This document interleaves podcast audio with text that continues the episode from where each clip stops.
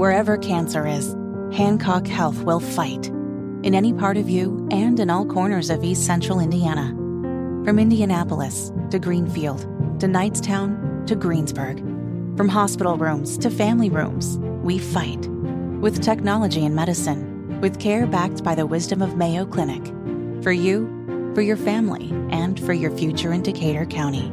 We fight cancer here. HancockHealth.org slash cancer. So it happened over the weekend, the deadliest attack on American forces in the Middle East since the October 7th Hamas massacre. Drone strike killed three U.S. soldiers and wounded 34 at this point at a base in Jordan. And Iran is claiming that uh, the links to them are completely baseless. Uh, okay, so this is the or what portion of the Biden presidency. And by the or what portion of the Biden presidency, I mean uh, people look at him and say, or what? And you look at the three plus years he's been president now He's an unserious person about national security. He's an unserious person about uh, America's standing in the world in terms of being a superpower, military might, etc. He clearly has no problem if his own servicemen die based on what he did in Afghanistan. And so the rest of the world looks at Biden and says, "Or what? We're going to we're going to kill these people. We're going to cause this destruction or what? What's going to be the response?" And you get the government you deserve. It sucks because now countless service members have died because of Joe Biden and his policies and his total lack of seriousness as he is seen across the globe. And um, here, here we sit now, Casey. Mm-hmm. Here we sit. Iran's mission to the United Nations said in their own statement that Iran had no connection and had nothing to do with the attack on the U.S. base. Uh, but it is scary to think that those American service members they were killed, and it was an unmanned aerial drone attack, and they just seemed to be like they were sitting ducks. Why did this happen? Well, and this why were they completely unprotected? And this is, you know, we talk about the new, the next, you know, phase of military conflict and conquest in our world, um, and this is it now, right? It's not necessarily tanks and you know men with with high powered machinery and this is the world in which we operate in which the element of surprise covert attacks. Uh, look, you know, obviously we do we do them too. It's not like we're sitting flat-footed and don't know that these things exist. But for for three plus years now, you have seen Biden dilute what it means to be a member of the military. We've seen the sort of people that he puts out in front. We've seen him, you know, make all of these cases about you know transsexual serving in the military. I mean, the military's a mess right now, and if you were a young person, you know, there used to be a time, Casey, you're a little bit more seasoned than me, so mm-hmm. you can mm-hmm. you can remember this. you remember when Ronald Reagan was president, hey, it's morning again in America. Yep. And if you were in or, or you were approached about signing up for the US military, you probably gave that some strong consideration. And if you went in, you in with the, went in with a great deal of pride because hey, America was on the move again. America was on the march again. We've had the the doldrums of Nixon and Carter and and Ford, and now we're out and we're out and we're back. And hey, let's go and peace through strength and let's get those you know commie bastards over there in Russia.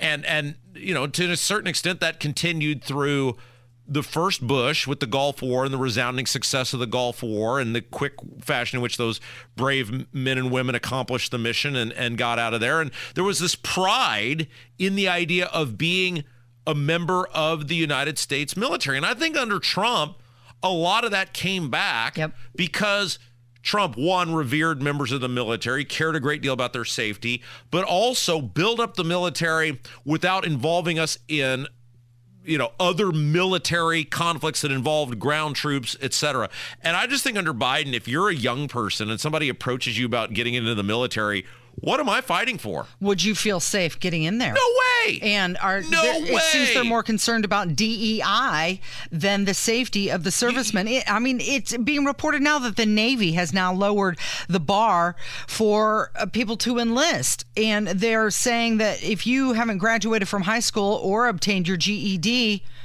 we're going to consider you now. They missed their recruiting goal by nearly 6,000. Yeah, well again, uh, if you're a, if you're a young person and someone approaches you about serving in the military based on what you get paid and the job description and uh, the way you're viewed in society period and how much the half the country the left actually hates you um, and but again what are you fighting for I mean, Joe Biden let 13 people die in Afghanistan. Joe Biden's actions directly, there are 13 members of the U.S. military who would still be alive right now if Joe Biden had. Uh, had lost that election. If anybody else had been making the choices, he left those people to die and he did so callously. Now, could this event here have been averted? Don't know. But what I do know is Joe Biden has a track record of doing what he thinks is politically most expedient for him rather than what's best for the safety and security of the nation and for the military. Well, let's not forget that just recently the Secretary of Defense was in the hospital and the president did not even know. Todd Young has put out a statement. He said, I extend my deepest condolences to the families of the brave American heroes who paid the ultimate price in Jordan. But uh, a lot of Republicans, well, a lot on both sides, are calling, pressing Biden to authorize some strong action against Iran, who just continues to deny any involvement.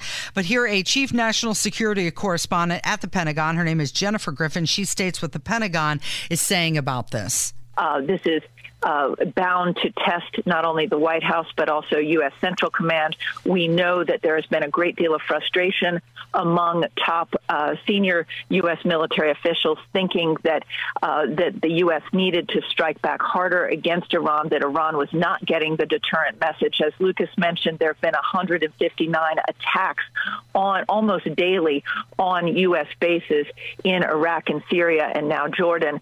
Uh, it was only a matter of time before some of those uh, those drones, one-way attack drones that Iran has provided to its proxies, got through.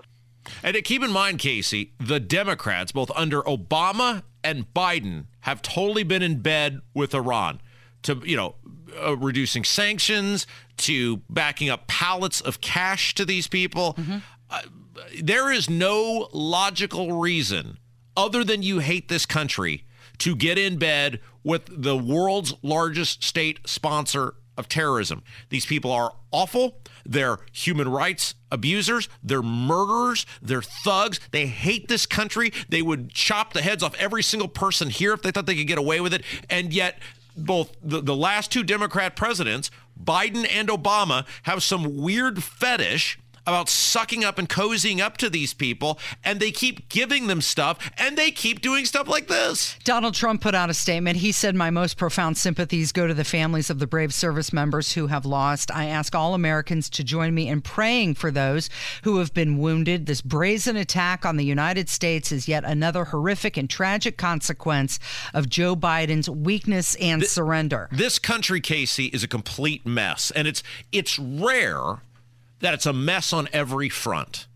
But this country now has entered where it is a mess on every front. The last time I think you could say that about America was kind of 2008, 2009, when you had the economy collapse, you had these foreign policy disasters under Bush. So it's been about 15 years since you could say, hey, the country just feels like it's a complete and utter disaster. Normally, there may be one or two things that's not, you know, going well. But for all of it, I mean, there's just a sense of, I don't know, depression or what the word is about America right now. You look at this country and you go, it's like the Animal House. You know, it's like Blutarsky giving the speech. What's this lying around stuff? What mm-hmm. happened to the Delta I used to know? Mm-hmm. Instead of, you know, what happened to the USA I used to know? And I just think people look at right now the, this country and the politics of this country and these politicians, and you look at this just old, feeble minded moron mm-hmm. who is running this country, and you just go, how did it get this bad? Old minded, feeble guy who's running the country. Well, we'll get into that later on this hour. But you have to wonder hmm, why these warnings to Iran didn't work. Oh, maybe because of this. I wonder what is your message to Hezbollah and its backer, Iran? Don't. don't, don't, don't. Mm-hmm. Don't come across the border. Don't escalate this war. That's right. As President Biden said, just don't. Exactly. one word. Pretty straightforward. Sounds like they didn't listen. Of course, it, it, it was it was just 16 days ago. 16 days ago that Biden said that he had told Iran a, a real clear message. Uh-huh. I've already delivered the message to Iran. They know not to do anything. Hang on one second. They know not to do anything. Apparently, that message did not stick. Yeah, it boy, wasn't. that's don't. that's shocking. wasn't a strong enough message. You know, so- I, I, I we are in the phase with my seven month old daughter now where I tell her don't, Mm-hmm. and you know what she does? She stops in the moment, she looks at me, and then she tries again, Mm-hmm. and that's where Iran was. Don't oh, and then two two seconds later, I, or what again? Mm-hmm. Or let's what? Bring this conversation full circle. Or what? Nobody fears Joe Biden. Nobody fears this country. They look at the the people calling the shots who are more invested, like you said, in the DEI and the wokeness and the making sure everybody feels like there can be a can be a winner and gets a trophy. And this country, man, it is totally on its heels right now, and it is not a good time for the United States.